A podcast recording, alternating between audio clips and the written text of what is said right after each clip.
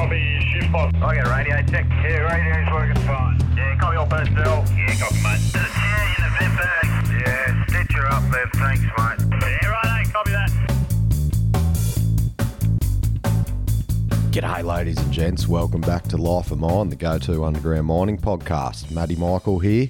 I've uh, just come off night shift. Uh, it's three, three o'clock in the morning at home, can't sleep. So, oh, uh, and I'm a bit being keen to get back on the microphone after the after a week away. So, thought I'd uh, rip an early morning session. I'm sitting here with me uh, coffee, the baby monitor, and me onesie, living the living the dream. So first up, I just want to thank everyone for all the reviews and comments and feedback you've been sending through via the Life of Mine Facebook page and just even some personal Facebook messages. They- They've been very, very humbling and uh, really appreciate it. Really appreciate everyone getting on board. And this episode I'm about to do is actually from a question that some blo- uh, sent through. Uh, his name's Matt Butler. Hopefully he's... Uh, okay with me disclosing his name. He appears to be, I don't personally don't know Matt, but he appears to be a great graduate mining engineer. And he's after some tips and tricks in how to be a good graduate, good miner, good engineer, and a good shift boss. Matty said he's loving being underground with the crew at the moment, working in doing his underground time, but his end goal is to get his first class ticket, first class manager's ticket. He's looking for some advice to uh, take on board for that journey. So, mate, happy to help, and I'll give you some of my personal experiences and stuff I've noticed throughout the throughout my time in the mining industry as a mining engineer originally, and we'll go from there, mate.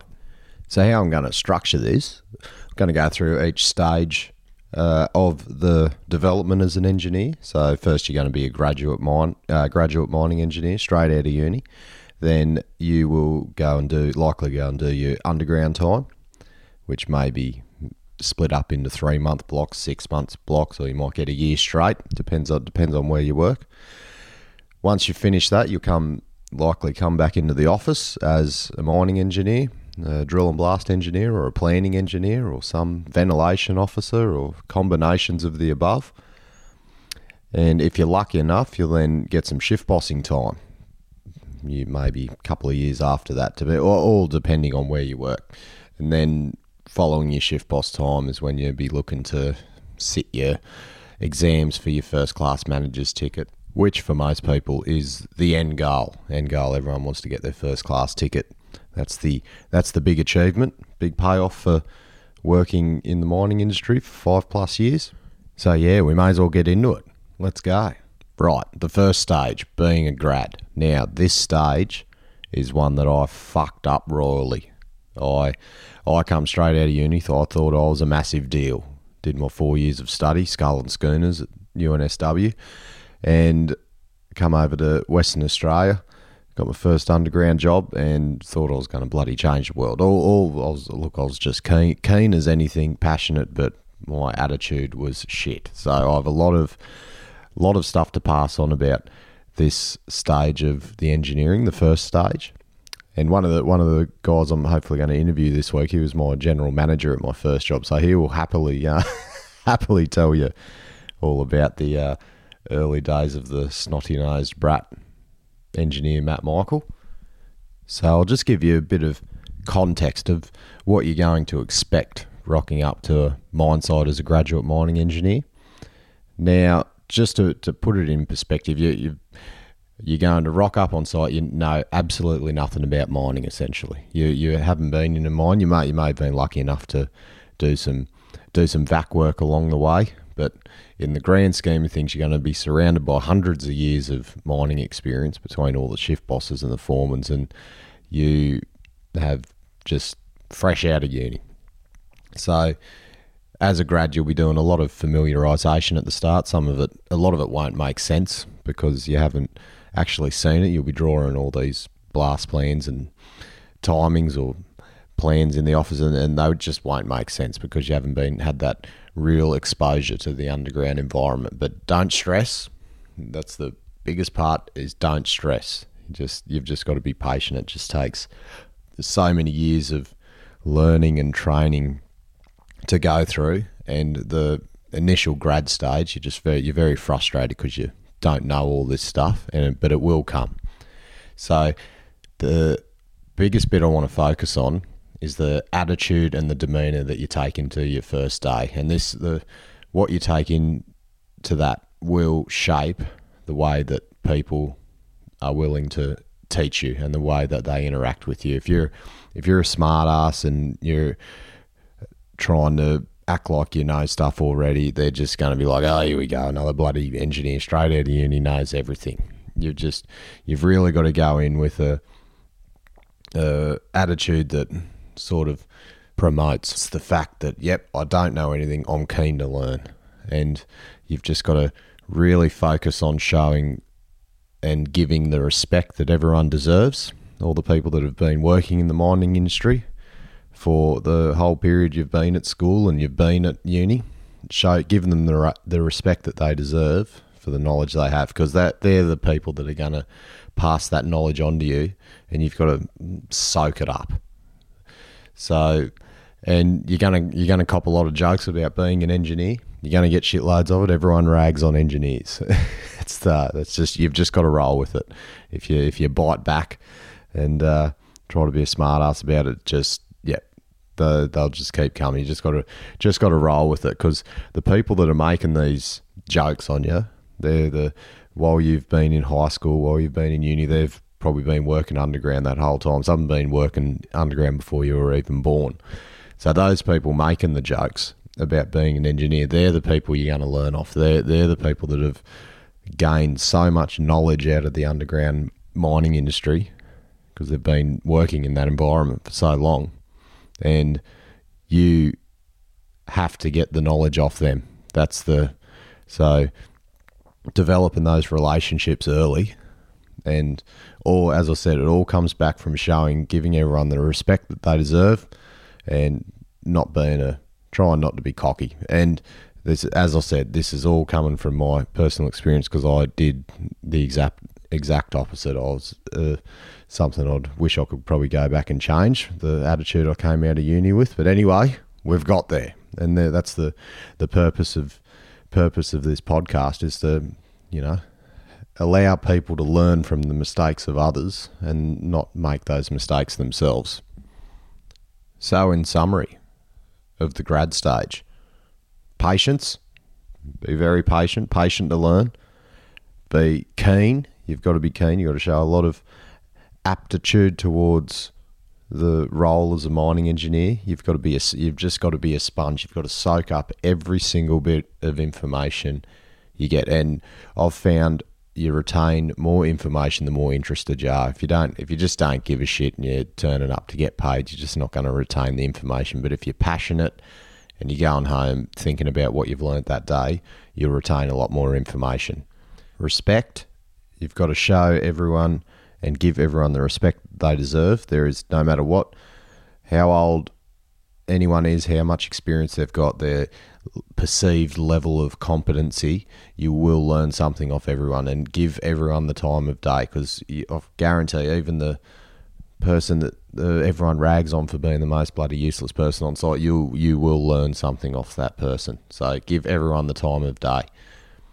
Now, the biggest tip during this grad stage I can give, as I as I said before, you're going to be doing a lot of familiarisation, a lot of probably tours around with uh, shift bosses and everything.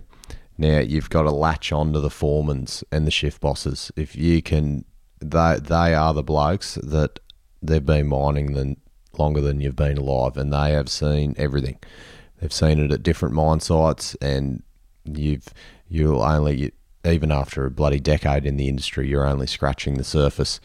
So if you can form a good rapport with shift bosses and foremans and just look, just if you've got to buy them a beer or whatever, just say, look, can I just come for a run with you underground in the morning? If you can hang around these blokes, because they, they are just knowledge powerhouses. They're the guys you want to learn off. If you can sit in the office all day and learn stuff off the piece of paper from the engineers and everything, but if you want you want the real practical knowledge of how underground mining works, they're the guys that are going to give it to you. So during that stage where you you sort of, you know, I guess you're twiddling your thumbs in the early stages of being a grad. You, you're trying to find your place. You haven't really um, been assigned a specific role that you're solely there to take care of. That's the opportunity to get in with the shift bosses, get in with the foremans, and go on as many underground trips as you can. The, the longer you're underground, the more days you're underground, the more hours you're underground, the more you learn. You learn so much more looking at it with your own eyes rather than pieces of papers or bloody survey pickups in Surpac. You learn it all by being down there. So yeah, I can't I can't stress that point enough, and everyone knows me. or bloody knows I get cabin fever, and if I've ever been in the office, I have to go underground every day. Your your goal is to go underground every day. I know sometimes it's just not feasible. There's a shitload to do in the office, but if if that is the case, like how can I make my make my time in the office more productive so I can get underground more often? Because that's that's where you see everything. You know, if you're down there underground looking at the jobs, you won't get the wool pulled over your eyes. If you just sit in the office all day, you will have the wool pulled over your eyes. So anyway, I hope that's probably the grad stage covered. So the next stage, you'll be going to do your underground time. Now this is the exciting bit. This is what everyone and, and Matt that asked this question. He's he said, "Oh, he's loving loving being underground with the crew." And a lot of people, I know, I was like it when you when you're down there doing your underground time, you just don't want to go back to the office. You just you the the culture's awesome, the camaraderie's awesome. You're down there, bloody running your ass off, sweating your guts out, charging late in the shift, and it's just such a such a good lifestyle. It's just awesome fun. So and it's uh, a lot of a lot of people want to give away the engineering and stay underground. I did. Um, oh, and then I went back to it was all over the bloody shop. But that's uh, yeah. It's this is the this is the time you'll enjoy. So the the tips the tips that I can give going into your underground time. Now it's pretty well disclosed the usual structure of your underground time. You this is Western Australia. I assume Queensland's pretty similar, but you've got to do your three months of, uh, oh, sorry, six months of miscellaneous first up, which will consist of truck driving, nipper, service crew, any any sort of miscellaneous. Uh, you'll then have your three months of charging, and which will either be production or development or both. And then you'll have three months of drill time, which will be usually a long hole drill. That's the um, you rarely get a chance on the jumbo because jumbo is obviously so such a critical aspect and aspect of the mining cycle uh, that you can't really afford to train up a grad on the jumbo for a week. It's just not feasible, um, and it's so bloody hard to learn. So you'll likely do time on a long hole drill. Some people have done it on an air leg. Some people, I think some people have even done it on a raised bore, but most commonly long hole drill. And the best thing about doing it on a long hole drill, the first role you usually have after your underground time is in some cases is a drill and blast engineer, which directly applies to long hole drilling. So tips on doing your underground time. Now, first one, don't drop your lip when you're on the fucking truck for a couple of months. You just it's it's going to happen. Uh, some people get pretty lucky, um, but in a lot of cases, you get chucked on a truck, and you're going to have to do it for two to three months sometimes. And usually, it's because the the until someone is going to fill that position for you, so you can move on to nipper, you'll you'll be stuck on a truck, and you've just got to wear it. It's it's three months. Oh, I know I bloody sucked hard, and as I said, please learn from my mistakes. But if you sit there, suck and drop your lip, it's just everyone notices it, and you'll probably just stay on the truck for bloody ever. If you, but you've just got to try, try go in with a positive attitude and really try and get the most out of it. And look, make it make it fun while while you're on, while you're while you're doing your truck time. Have a chat to the bogger operators. Hit them, hit them. Try learn off the bogger operators. Say, oh look, how do you just uh, can you give me a run rundown on the stuff you do while you're loading? Where where you put the buckets? How many buckets you put on? What sort of what sort of stuff are you looking for? Um, anything you can anything you can do to learn learn more about the loading and haulage cycle. So once you get once if you've done three months on the truck and you sort of feel like you're not getting anywhere, yeah, you're probably probably time to sort of speak up. But again, when you're gonna when you're gonna ask about oh when I'm when am I going to get off the truck? Again, it's all about the demeanour and the attitude you take into that conversation. You don't want to go in and say, "Ah, oh, I've been on the truck for three months. I'm an engineer. Or I'm better than this." Fucking yeah, because then you know what? They'll, and they'll keep you on the fucking truck for another six months.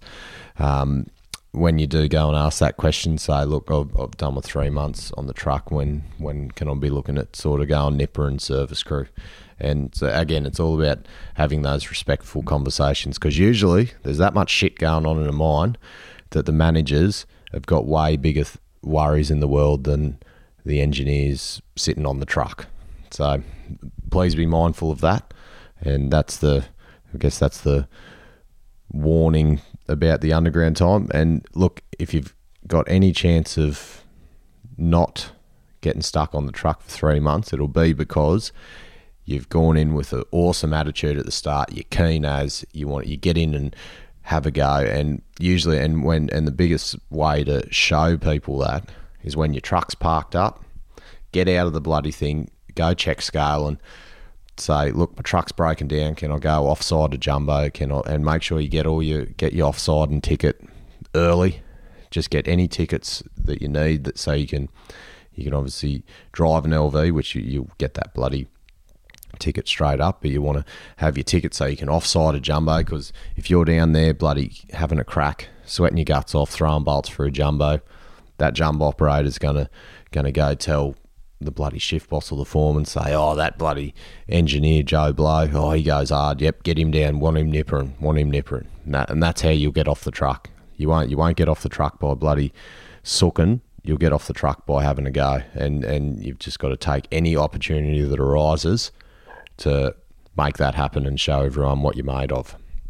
So that's that early stage, and then same as uh, so when you get into service crew, that, that's a there's, there's so much to so much to learn in service crew. You got your, your vent and services, all the tricks tricks of there's so many tricks of the trade with um, hanging bloody uh, services, all the one ten and everything. Everyone does it different, and it's just again you've got to be that sponge. You've got to so soak in bloody all the information that everyone gives you, and you've got to come up with your own bloody winning formula. Because as I said, everyone does does service crew different. Um, you've got to see which way works the best for you, and look, try every way. And to be honest, you're going to do it for bloody three months, and probably forget a lot of it after it. But you've got to see all the different ways that people do things, and you're gonna. And that's another one when you go on a service crew it's and it's pretty similar to the truck.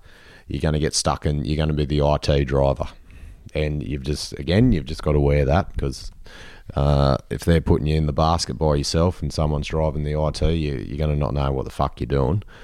When you're driving that IT, you got to watch what they're doing in the basket and try and learn from the way they're doing it from your view in the cab. And obviously obviously ask a lot of questions before and after the job and just try and soak up that information of all the service crew people. But again don't drop your lip because you're sitting in the IT all day and it's it's it does get does get pretty boring pretty you get pretty tired sitting in the IT get a bit lazy but again any opportunity that arises that you can get out and run around and uh, prove to everyone you're able to bloody work and do the heavy lifting, you got to do it. Don't get bloody comfortable sitting in the IT aircon.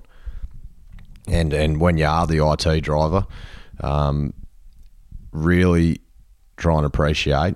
You've got the people's lives in your hand in that basket. You can one false move, or if you clip the wall, or bloody uh, put one of the basket people in a pinch point, it's uh yeah that's something you got to live with. You slow and smooth. All, all machinery they say slow as smooth as fast. Same as uh, lifting ITs up and down and moving them around. Just take it take it steady and they're they're gonna be bloody yelling shit at you from the basket and and you can't hear you got the door closed the engine's going there like go fucking up you dickhead you just don't get frustrated. Just and if they're yelling and you don't know what to do, don't assume any movements. Only move on the hand signals, and just if you don't know what they're doing, don't know what they're saying, just don't move because you might move in a way that's gonna bloody injure someone. So yeah, can't stress enough the importance of being a safe IT driver because you'll be doing a lot of it. You'll be doing a lot of it at the start, but then once you get going, as I said, learn learn about what they're doing in the basket. And once you get in the basket, then you can have have a crack. There's so much to learn. So, and you'll think you have the process nutted out from the cab, looking at bloody uh, how they do it, how they join and vent, how they bloody joining services. And then when you get up there, you're like, oh shit, I don't know what to do. That's just just stop and ask. Don't don't be afraid to ask. Just say, look, I've, I've never done this before. I don't know. Can you please show me? And look, it's going to sometimes take a few goes, but try and remember the best you can. So that's that's service crew. Now you'll be then going on to charge up. Charge up. Now this is this is where the the real fun starts. Now go on development charge up, you're going to be bloody running around like a blue ass fly, usually charging the charging the late cuts for the jumbo. And look, that's it's it's bloody awesome fun. And again, yeah, if they're you're going to have to get bloody dirty usually, especially if you're charging a decline and she's flooded. Uh, the lifters aren't going to charge themselves. Just get in there, go swimming, get the bloody power gel in there. That's how you. That's how you're going to get the respect from everyone. If you get in there and have a go, if you bloody stand back, just because you don't want to get your socks wet, uh, yeah, you're not gonna you're not gonna get much respect. Don't bloody hurt yourself doing it, obviously. But look, if it's good, if you got to get it done, you got to get it done. Um, but don't break any procedures in doing it. But I don't think there's a procedure that you can't bloody get wet socks to go charge lifters. So, yeah, get in, get in, and have a crack. Um, when you get into production charging, that's that's there's there's a lot to lot to learn there. De- development sort of your your bread and butter, but when you get into production charging, that's where you where you got to learn a lot of stuff, and a lot of that stuff, as I said, will apply to your role as a drill and blast engineer. Because when they're coming up saying that the prep results have come back bad and you can't charge holes, and you're like, buddy, oh, why not? Did you have a crack at bloody unblocking it? You, this is why you've got to really get involved in the production charge up side of things and appreciate what these blokes have to go through bloody cutting mesh, expl- exposing holes and unblocking holes, and when you're hot as hell and pushing a bloody stapos 20, 30 metres up a hole. So, really get in and have a go because, uh, yeah, that's you're going to be dealing with these blokes a lot uh, in and out of the office when you're a drill and blast engineer and you've got to if you can and especially if you can go down there and say look i've got me bloody working at heights. Give me a harness. I'll go bloody unblock it myself. That's uh that's when you get the real respect. So now up and down holes you're going to be exposed to uh, hopefully hopefully both. If you can get on a job where they're doing a lot of down that's uh there's a lot to learn there. How to how to block them off how to how to charge them how to deal with the water how to prep them there's shitloads to learn. I'm gonna gonna do an episode on uh, production charge up and development charge up. Get some gurus in. There's been a bit of bit of demand for it, especially down holes. There's so so many different ways to block off holes and uh, so many tips and tricks with unblocking blocked holes or dropping shanks down and stuff like that. So there's uh, going to be some episodes coming up about that. So yeah, the final stage, long hole, uh, your drill time. Now I'm just I'm going to focus on uh, long hole drilling. That's that's mostly what people are going to do. As I said, people have done other other uh, drill times before. Cable bolters, people have done cable bolters, which is essentially a bloody long. It's a, exactly the same as a long hole drill, and not not many people, not many uh, mine sites have cable bolters. So I'm going to use long hole drilling as the example for your drill time. Now the stuff you got to uh, look out for here, and and again, uh, lot of the long hole drillers you're going to learn off. Ho- hopefully, hopefully you get an old bloke, old bloke, because usually the old blokes they've probably been bloody jumbo operators and boggers and everything, and they're using the the long hole drills their retirement job. Now, if you can get stuck with a, one of these guys, you are made because you you sit with these blokes for twelve hours and annoy the living shit out of them, and you can just ask as many questions as you want. There and they'll have that many stories and they've been in the mining industry for bloody 30 40 years possibly. Um, and again they are one of those knowledge powerhouses that i'm talking about. They've they not only know the mine that you're at really well they know all another bloody 10 or 15 mines that they've worked at. So you've got to really use that time wisely and not only just learn about long hole drilling, learn about every other bloody facet of underground mining that you can.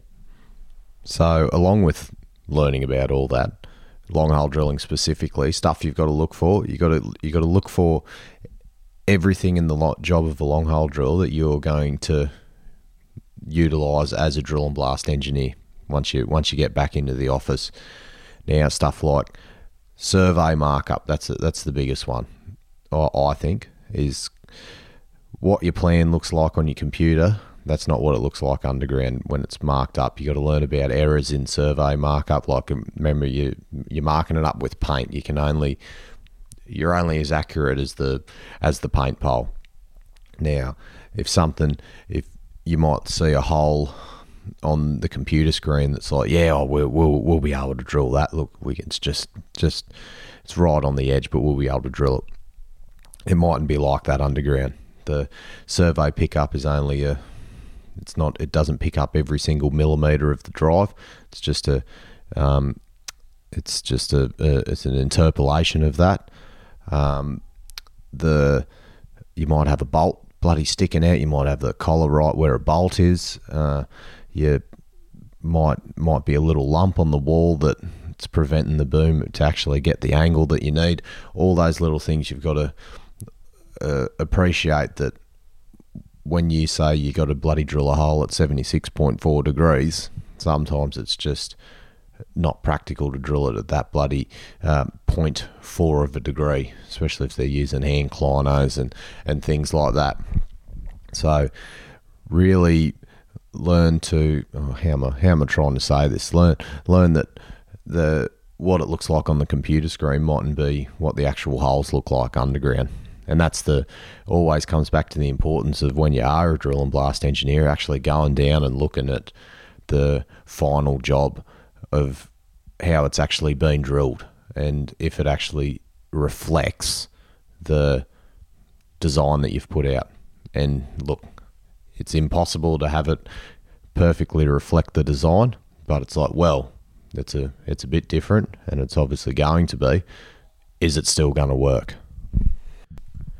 And that's some of the stuff you'll learn off the long hole drillers, the experienced guys. You got to learn what you can get away with, because if you're if you're parking up bloody jobs because holes have been drilled short, you've hit a you've hit a bloody cable bolt or something like that, or you and you you, you got to learn what you can get away with that you don't hold up production. There's there's obviously a fine balance between holding up production and bridging stopes. You got to find that balance, and that balance is different for every job. But you've got to, and sometimes the drill and blast engineer will be the one making the call. Say, look, this hole's blocked. This stab hole's blocked in the shoulder. Uh, do you want to get a drill in to re-drill it, or do you want to just fire it anyway? Yeah, that's uh, again, that's that obviously comes from the approval of the manager. But if you're you're the you're the one making the decision to take to the manager, you're going to say, "Look, yep, seen it before. Ideally, would fire it, but we don't have it. We if we try to unblock it tonight, we won't get the stope fired." So again, learn what you can get away with, and it changes for every every joint. All the ground's different at every joint. It uh, what you can get away with at one mine site, you won't get away with at another. Learn, you've got to learn to adapt. So that's the that's your drill time, and that that conclude that'll be the usually the conclusion of your underground time. And now now it goes back the other way. So you've gone you've come to site as a graduate and gone underground as a engineer thinking that you know everything with a piece of paper now it goes back the other way. You're going to go back up to the office now and telling everyone, oh, yeah, back when I was bloody underground, back when I was on the long hole, thinking you've, uh, thinking you've been this uh, big experienced miner for after your three months of long hole. And again, this is that point of part of respect that comes back. Every everyone in the office, all the engineers, the and your managers and everything, just remember they've done their underground time as well, and they've been been around the mining industry longer than you. So take that respect that you took down the hole around the around all the crew. Take that respect back up with you into the office and show that respect to your managers and your, your senior engineers because they've they've they've done the exact same as you. You know, you're nothing special. You you've just done your underground time like everyone else. So make sure you it's a look. It's you come out of the hole so enthusiastic about it, and you just you you want to change designs to suit the underground people because that's what you've been doing for the last year, and you've got to remember there's there's there's three parts to a mine. Usually you got you got the mine itself, the the asset, the ore body. You've got the client, and then you've got the contractor. Some sometimes it's owner operator, but those three the the the ore body, the client, and the contractor. It's impossible to please all of them. It's it's impossible to please both of them at once. Essentially, what's best for the client isn't best for the contractor. What's best for the contractor isn't the best for the uh, 100% extraction of the ore body sometimes. So it's it's creating that fine balance, knowing knowing I guess knowing who to please the best. So. Uh, and a, a prime example of this, and this is one that gets brought up all the time, is developing drives and then coming back bloody 100 meters and have to having to take a strip and pull out disconnect all the services in the vent. And everyone underground bloody whinges about it and says oh it's just it's fucking bullshit. Engineers don't know what they're doing. They, why don't they just do this as they go past? But that's from the contractor ex- perspective now from the client perspective you might need to develop this drive going straight ahead, bloody as soon as possible to break into the return airway circuit to set up the ventilation for the entire mine. And then you don't, that being the case, you don't have time to bloody take a strip and push a dry, a cross cut in 20 metres so you can extend the services past. There's, that might be one or two weeks delay just to get that, get that, uh, 20 metres in and you, you, the the schedule, the whole schedule, the whole life of mine, or the three month schedule might revolve around. Can't afford to waste two weeks to get that return airway in. So, from the perspective of the contractor, the engineers are useless because they should have bloody put the drive in at the start because they have to. They're the ones that have to disconnect the services and the vent.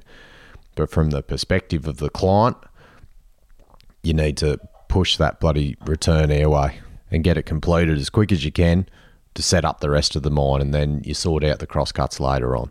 So that's one you will expect. That's one you hear all the time, and it this argument will go on for years. Trust me, and there's no there's no easy way around it. So, what are my tips to be a kick-ass engineer?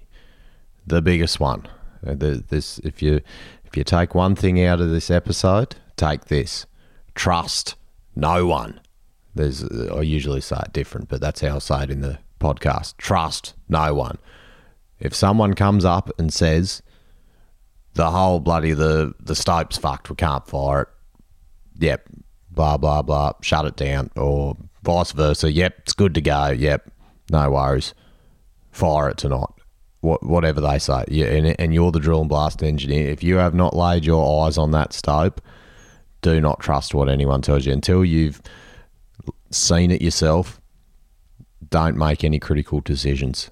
You need like if there's if there's a, a critical stope that needs to be fired, and there's some form of hold up or some even some uh, like anything that could risk the successful extraction of that stope, and you're taking someone else's word for it, you're just gonna you're gonna get bloody stuffed over at some point. You need to get down there and have a look at yourself and usually go down with the long hole drill, go down with the shift boss, who, whoever has the query, lay your eyes on it because I've seen so many cases and I've, I've done them myself where you take the word of someone and you make a design based on that word and it something fucks up.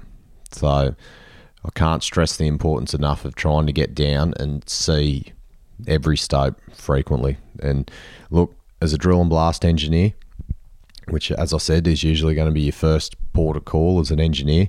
You're going to be bloody running around like a blue ass fly, and you're gonna you're gonna get you'll be get pumping out plans, and then the manager will want it changed, and you'll change it to the way he wants it. Then you'll do do the plan the next day exactly the the way that he wanted it, and he wants to change it again back to the other way you do it, and you just want to pull your hair out. That's that's part of the role. That's part of the role. That's part of the learning. A lot of the learning is trying to learn how, and each engineer, each manager wants they design drill and blast different to each other manager. You got to, if they're the ones signing it off, they you do it their way, and whichever way they want to do it on that specific day of the week. So, don't let it. Don't take it to heart. Um, it's you'll be just remember you got eight days you just got to go hard for eight, 12 hour shifts. Sometimes they're bloody probably 13 hour shifts when you're uh, working back late to get drill and blast plans out. So try not let it let it get to you. Just yeah, just just turn up and have a bloody go. So another one I want to stress is having that good rapport with the foreman. Now the foreman is the middleman between you doing a design, putting a plan out, and the underground crews executing that plan. The foreman is the middleman. Now, if you have a good relationship with the foreman, you want to you want to go underground with them as much as you can. While on those underground trips, you're talking about the weekly plan, you're talking about designs, you're talking about anything that's fucked underground. You go into those workplaces, you're talking to the operators, you're with the foreman, and you, the amount you can sort out and make your job easier while you're down there with them, uh, it's just it's just so it's invaluable. The there's so many times you can spend hours on doing a design up top based on what you think you know of the underground environment down there, and you can because you haven't been down and looked at it, or you haven't uh, you haven't negotiated with the the relevant stakeholders, you'll end up having to redo the work the next day. So the I guess the the thing that's the turn off sometimes is people like I've got so much to do today. I don't have time to go spend four hours going underground with the foreman or with the shift boss, and that's the deterrent usually and that's it's the trap. It's the trap you can fall into. You've got to you've got to reverse your mindset and say, I need this four hours, or look, you don't have to go that bloody long, but by it's sometimes by the time you get year on and go up, go down, it might take bloody three hours. You got to get in the mindset of saying, I need to go down, I need to spend this three hours to go underground and check all the workplaces, and that'll set me up to do my bloody plans better and avoid avoid rework. That's the biggest one is avoiding rework. So the the vessel that's going to take you there is usually the foreman. So if you can get in on the underground, usually the foreman's just he's got his bloody he's got his two seater ute, goes down by himself. You can get in there as a and while you're learning about the mine, learning about what's actually going on down there. You're learning about mining in general. You you bloody you sucker. You're like a leech. You got to be like a, a bloody pain in the ass leech. You got to suck the knowledge out of these people. So that's where I can't stress enough having that good relationship with the foreman, getting underground with them is uh, the way to go. So that's a good. Uh, so that should be good coverage of the drill and blast role when you when you're fresh back into the office. Uh, yeah, this is this is God. We're nearly up to bloody forty minutes. The I'm just looking at the baby monitor. Chloe's squirming and squealing, so I'm, I'm just sort of pausing and in and out, putting the dummy back in. Got to trying to let the missus have some sleep. She's bloody six months uh, six months sleep deprived and uh, she's going a bit nuts at the moment. So trying to trying to look after her, the poor thing. She's mother, mother of the year. God love her. Anyway, now uh, your next next role is look um, it's hard to hard to cover every every mine site's structure, but look, just general. Once you do drill and blast, you'll be some form of scheduling and planning engineer, or mixture of above. Depends on how big your mine site is. When I did my uh, extensive uh, period of engineering time, I was at a site where there was two engineers. So you had a drill and blast engineer and a planning engineer. So uh, I'll speak of a, a general planning engineer role. Now, the planning engineer you, is that's when you start doing all your lot of your level designs and your short to medium to long term scheduling. Now, I want to speak specifically about level designs. Now, this is, I guess, your first stage of where you're really interacting with the jumbo operators because you're, I guess, you're, draw, you're drawing the lines that they're going to be boring the cuts to. So, now, now this is coming from the perspective of, of both. Um, I'm more skewed towards the uh, jumbo operator side now, but your what looks pretty on your bloody on your Surpac screen, everything's all 90 degrees or whatever. It all looks tidy, and you're with your small fillets and everything. Sometimes isn't the best for what's uh, underground and what's the quickest way to do it underground. Now, for level designs, this is this is one that I reckon is you can you can speed up a mine by the way you design your turnouts. Now, in my my opinion, now this is my opinion. This isn't this mightn't be hundred percent right, and some people might disagree and tell you don't listen to that bloody podcast, that Life of Mine character. Now, the only time you need 90 degree turnouts. Now, the, these are the cases you need 90 degree turnouts. Now, forgive me if I miss any here. So, usually 90 degree turnouts are any anywhere a bloody truck is going to drive. So, your your access off your decline has to come off at 90 degrees because your truck has to turn in and go in there and turn. If it's getting loaded on the decline, it has to reverse in, and you can't. A truck can't reverse around a corner that's uh, uh, on an acute angle. 90, so it has to be 90 degrees. Now, your stockpiles, a stockpile that is used for truck loading has to be 90 degrees because the trucks have to then reverse back into the stockpile to get out of the level. So it has to be 90 degrees. Now, if you are intersecting a ore body, so you like say let's let's assume a narrow vein ore body, you will have to turn out 90 degrees on that because if you're if you're coming into the center of an ore body, you and you're going left and right, if you go in at bloody 80 degrees one side, that means you're coming back on yourself on the other side and you can't get the bogger around. So you have to go out, turn out 90 degrees.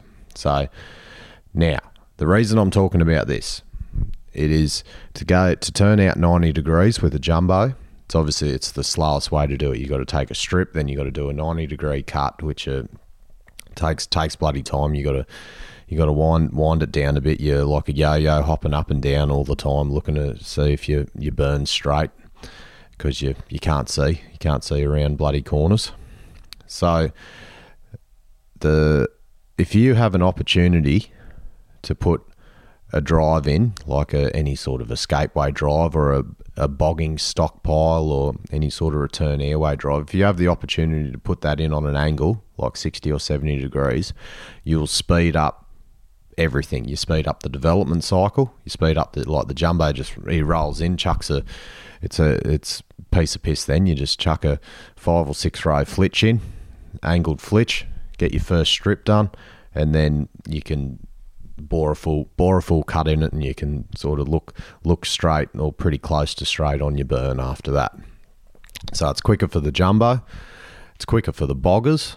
Um, you'll you'll always notice on any ninety degree turnout, the boggers will be bloody whinging because they can't bog the corner, and that's just and that's just cause purely because it's ninety degrees and it's bloody hard to bog that corner. Um, and it's the same thing. The boggers will come up and whinge, and the engineers are because they they know best. They're sitting in the office and it looks pretty. They're like, oh well, there's heaps of room here. These are our design fillets. There's no reason you shouldn't be able to bog it. That sometimes you just can't bog it until you can go down there and bog it yourself. Uh, listen to the bogger operators. So the way around that is in whenever po- whenever you can. Sometimes it's just not possible, but if you can chuck your your drives on an angle, um, anything less than 90, 70, 60, 70 degrees, uh, you can speed everything up so much, and it's just it's easier for the bogger. Pe- People who whinge say, "Oh, oh, you can't back your LV around." We're we're not mining ore bodies to please fucking LVs, okay? So if it's quick, if you've got an angle on the drive, the boggers are, especially for bogging areas, boggers just scream in and out of them, piece of piss. They don't have to go in full lock to get around the corner. So that's that's my biggest tip for being a when you're doing level design. Look at any opportunity you can to put your drives on an angle. Makes everything so much easier.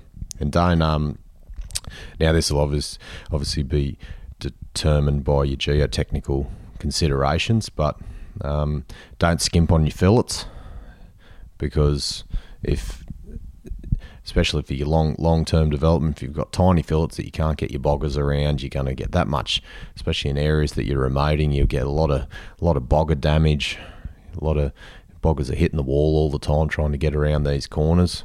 Make sure just make it as easy as possible. You want to make things easy, but you obviously when you have bigger fillets, you don't want to open open up massive intersections that you're going to need a shitload of ground support to um, hold up long term. So it's again, it's that fine balance, but you got to.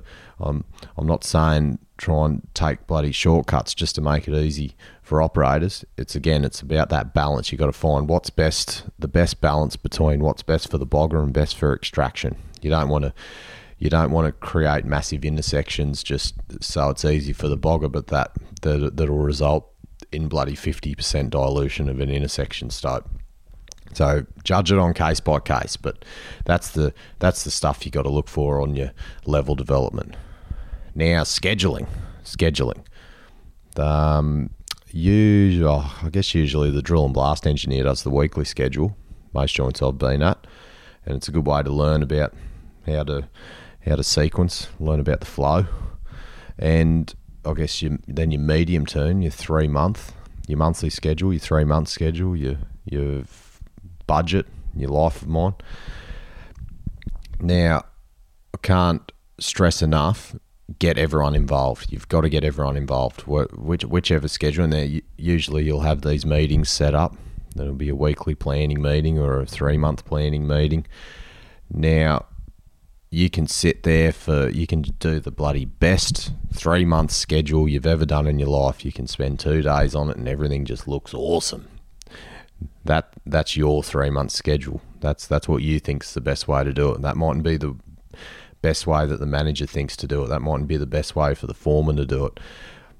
Prior to prior to putting all this work in, or look, even just once you've got a draft ready, you got to get everyone in a room and you got to tap into the brains of everyone on that mine site, geos, survey, everyone, foreman's, safety, whoever. It's all all about using the bloody the 10, 20 mines that are there rather than relying on your own. No one's that smart. Like, and look, you might know the mine perfectly well, and you might think you've done a great schedule, but if you haven't, if you haven't got everyone else involved, you you open up opening yourself up to not having the best schedule.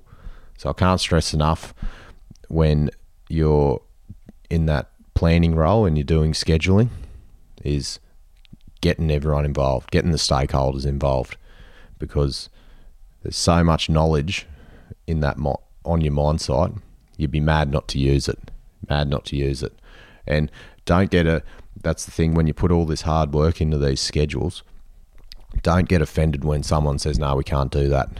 We can't do that, and you have to change it because obviously, if you've balanced all the numbers and you've got all your rates and everything, and you've got to move these activities out, um, it, it it's a lot of work sometimes to rebalance everything. You've just got to wear it. You've just got to wear it and be patient with it.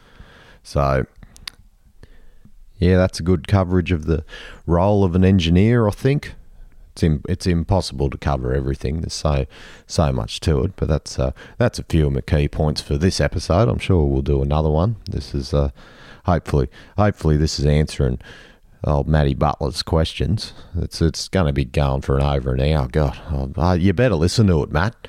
Matt Matt said he's even got his missus listening to it in the in the car with him. So I, I think if his missus doesn't have anything to do with mining, I reckon she'd uh, she'd bloody hate him at the moment, putting her putting her through this. But anyway, anyway, next next stage, the shift shift bossing time. Now, as I said at the start, if you you hopefully you're lucky enough to get some secondment to do some shift bossing time. Uh, usually, that'll be around that three to four year mark uh, of being an engineer. Now, the shift bossing time. This is, I guess, your underground time, as I said, is the fun part. Shift bossing time is your most valuable part, I think. Now, as I was discussing before, when people are coming up with coming up out of the hole with the problems, and the engineers are like, "Oh yeah, bloody god, they run a shit show down there." When you go do your shift bossing time, you realise how bloody hard it is to execute a successful shift. It is impossible. There is just so many things that go wrong. Any piece of machinery can go down. Like your shift plan is purely based on all pieces of machinery being 100% utilised all shift usually. And you will find out during your shift bossing time that usually never happens. So you, I was I was lucky enough to do uh, six months secondment as a shift boss, and it was just oh the amount I learned in that six learnt in that six months was just unbelievable. Just it, there's there's so so much you don't know about the the cycle. The develop, a lot of it is the development cycle. Um, there's so much once you get into that role, you just realise there is so much that you don't know, and you just really appreciate what these shift bosses and foremans have to go through to execute the sometimes unpractical plan that the client puts out. But there's there's no excuse to have an unpractical plan. Usually, if, an, if there's an unpractical plan, that's because you haven't you haven't got the shift bosses and the foremans involved in creation of that plan. So, yes, your shift bossing time. Now, there's it's hard to a trap that some people fall into when you go shift bossing because you, you've been a young engineer and you might be mates with some of the underground guys. Then you've got to go be their shift boss. When you're their shift boss, you can't be everyone's mate. You're you're there to enforce the rules and the standards. You got to make people put their bloody glasses on. If you if you rock up there as as a shift boss and you talk to the blokes that and don't pull them up about their glasses, or you, you take your glasses off to try and fit in and be cool with the boys, you've just lost the respect of everyone, and they'll just walk over you for your whole shift boss time. If you're there as a shift boss, you have to enforce the rules because if if you take a uh, this is the best tip that someone told me. If you rock up to a workplace with a group of blokes and you've got the foreman with you, and those blokes don't have their glasses on, they see you walking up, the foreman just looks at you and says, Well, if they don't have the glasses on when you're rocking up today, that means they know that you obviously don't enforce it. So, and yeah, that's a that's a big one. You've got to you you can't really afford to be best mates with everyone because you've got to you got to make sure that everyone's following procedures because when you're doing your shift boss time, your ass is on the line. If something, I know they, they say it all the time, but it's very true. If something something there's a serious incident underground, and it's uh, reported to the mines department, and they have to conduct an investigation, you will be in at the mines department being interviewed, and you you will be asked why why you didn't follow us or why you didn't enforce these people to follow a certain procedure. I have have seen it happen that uh, people shift bosses have been interviewed by the mines department. So yes, that that'd be the big one.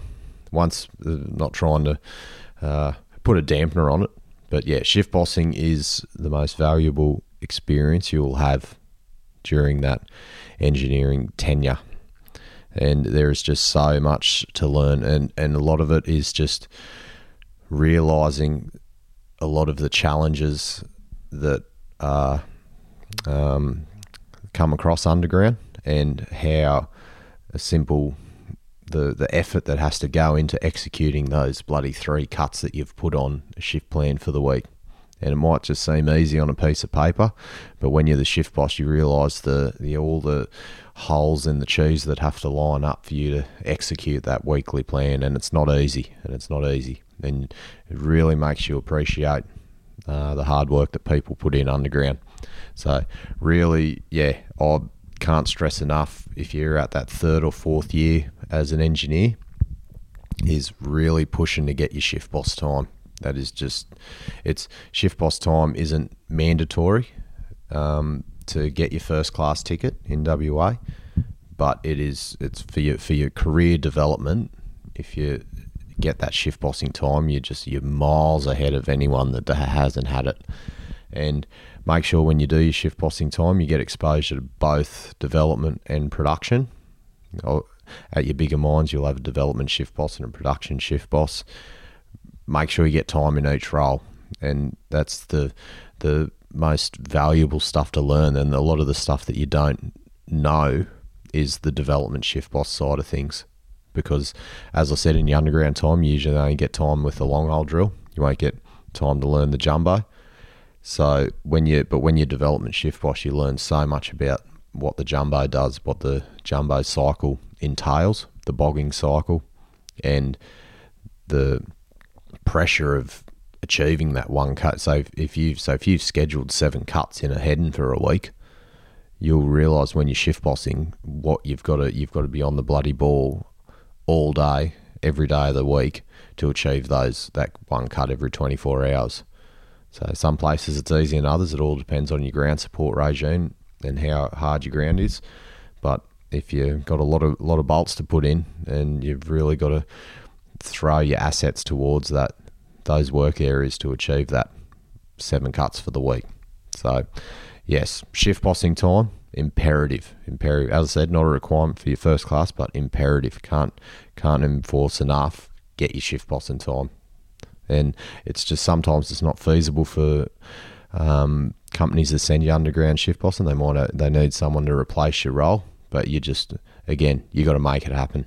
You're not going to don't sit back in the office just thinking, oh yeah, they'll give me my shift bossing time because I'm working really hard. Nah, you got to make it happen. As I said, managers have got heaps of other shit to worry about than usually the um, what their engineers want. They they've got enough stresses. You've got to go to them with your with your bloody demands and requests, saying, "Oh, I want shift bossing time for my development," and and if you're adamant about it and passionate about it, they'll give it to you. Yeah, so that uh, that covers shift bossing time. Now, I did skip over the um, exam side of things prior to prior to getting shift bossing time. You obviously have to have your shift boss and ticket. Now, correct me if I'm wrong. Well, you can't correct me because you're listening to it. You can message. Uh, you can get your shift boss ticket after two years. So you have to have done your year underground and fulfilled the three months drill and three months charge and six months um, miscellaneous. And it's actually shifts now. It's a number, a specific number of shifts. I think it's 64 shifts of each. Um, now, and to get that 64 shifts is essentially you got to do it on a two and run, two and one roster. So it's something like that. Anyway, once you've fulfilled that and you've done two years within an underground mine, you can sit your shift boss exam. Now, the way I did it and the way most people do it, you can actually, after that two years, you can actually sit your first class mine managers exams.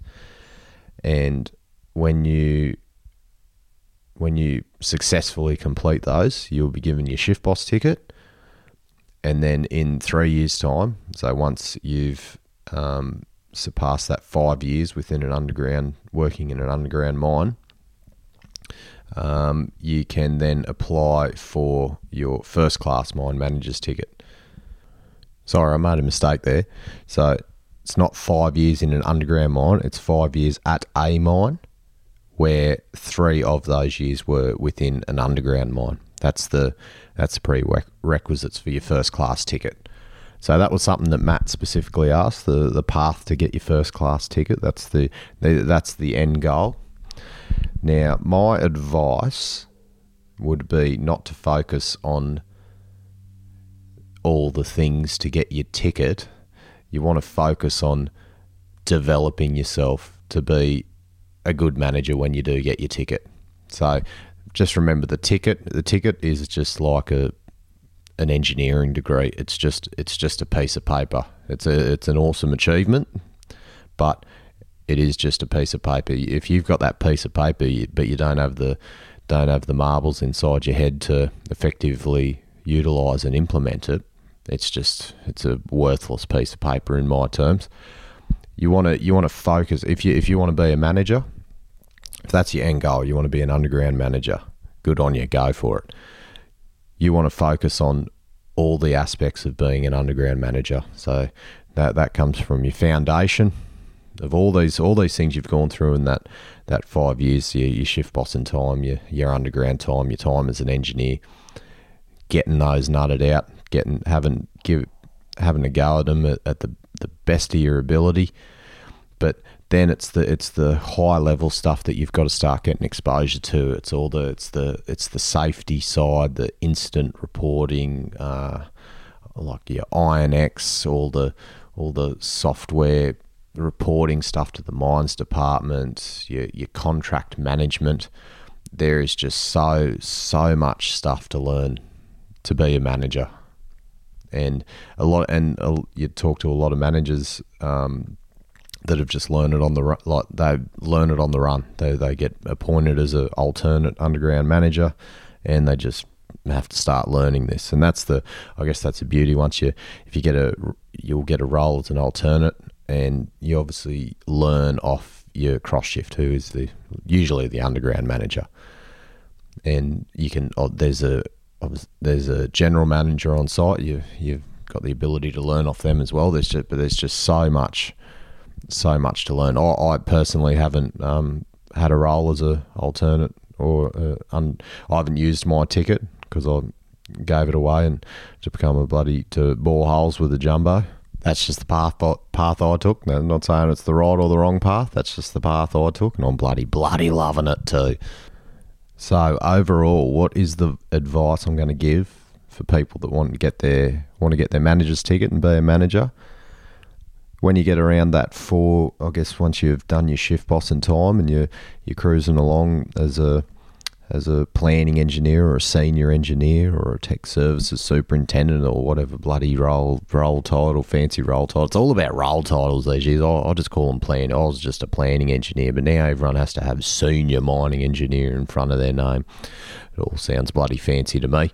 Anyway, what advice can I give in that period where you uh, leading up to doing your first class ticket exams, or look, you might you might have your ticket already, and you're you're waiting in line looking for an alternate underground manager role. What advice can I give? This is, and uh, as I said, I've never held held a ticketed role, but I've, I've worked around a lot of lot of managers that have and been exposed to it. The advice I can give is realize the the gaps in knowledge that you have. So look at the daily role of an underground manager, your boss. Look at what he does, and each swing, go to work and say, "Look, right, this is what he does. I want to learn about that," and just pick his brains. And there, there's, I've haven't, I don't think I've, I've met an underground manager yet that won't spend the time with you to mentor you and and God, people, people love talking about themselves. You've got to leverage the fact that people love talking about themselves. So find these gaps and like, examples of this might be um, reporting stuff to the mine, reporting incidents to the mines department. Say, righto, this swing I'm going to work. I want to learn about how to do that. Hit your manager up, and if he does it, get him to take you through it, and he might start actually delegating some of this stuff to you. Other stuff, contract management. Uh, the underground manager might be signing off the day works each day for the contractor. Uh, looking at how to like manage their contract, the rates, and all the clauses in the contract. Go there one swing and say, "Yep, right. I want to learn about how to manage the contract," and just work through it. And as I said, it's, it's gets a bit a bit much sometimes. You look at it, you're like, holy shit, this role as a manager is so intense. How am I going to do this? As I said, some people have just you just learn it on the fly, and guys, there's just so many years of experience that these guys have under their belt, and they've all been there. They've all been in the deep end at some stage, and they're all still learning as well. So yeah, that's the that's the advice I've got. Just just be a sponge, figure out what you don't know, and learn that. And then you realise all the stuff that you don't know that you don't know. Then you then you're even more bloody stressed. So yeah, any anyone that's out there looking to be a manager, going through that process at the moment, wish you all the best of luck. Get in, have a go, and uh, look, I'll take take me hat off to you because it's not an easy role, and you've got dealing with everyone's problems and the problems of the mine and the bloody whinging whinging board that wanted all the high grade sto- high grade stopes out before the end of the financial year. So kudos to you all. So yeah, Matty Butler. Hope hopefully I've answered your answered your question, mate. We've gone into the hour. Uh, I'm the baby's bloody crying in the background. I better go get her up pump a bit of formula in it. She's just started eating solid. She's like this, like a bulldog eating custard. These are oh, just God gets it from her mother and father. Loves a tucker. Anyway, so yeah, hopefully, hopefully uh, there's a few engineers that have got a got a bit out of this episode. If you've got any uh, any more, any further questions, don't hesitate to contact me by via the Life of Mine Facebook page. And uh, yeah, looking to looking to cover many more topics like this, and hopefully uh, hopefully I've helped someone out. As long as I help a few a few people out each episode, my my time isn't wasted doing this. So yeah, thanks everyone for tuning in, and uh, bringing a few more episodes this week. With, uh, put put one up of the an interesting photo of an interesting bloke that we're uh, it's going to be going to be a real funny episode next week. So please stay tuned. Anyway, over and out, listeners, and remember blowing the bloody breath breatho each morning. Cheers.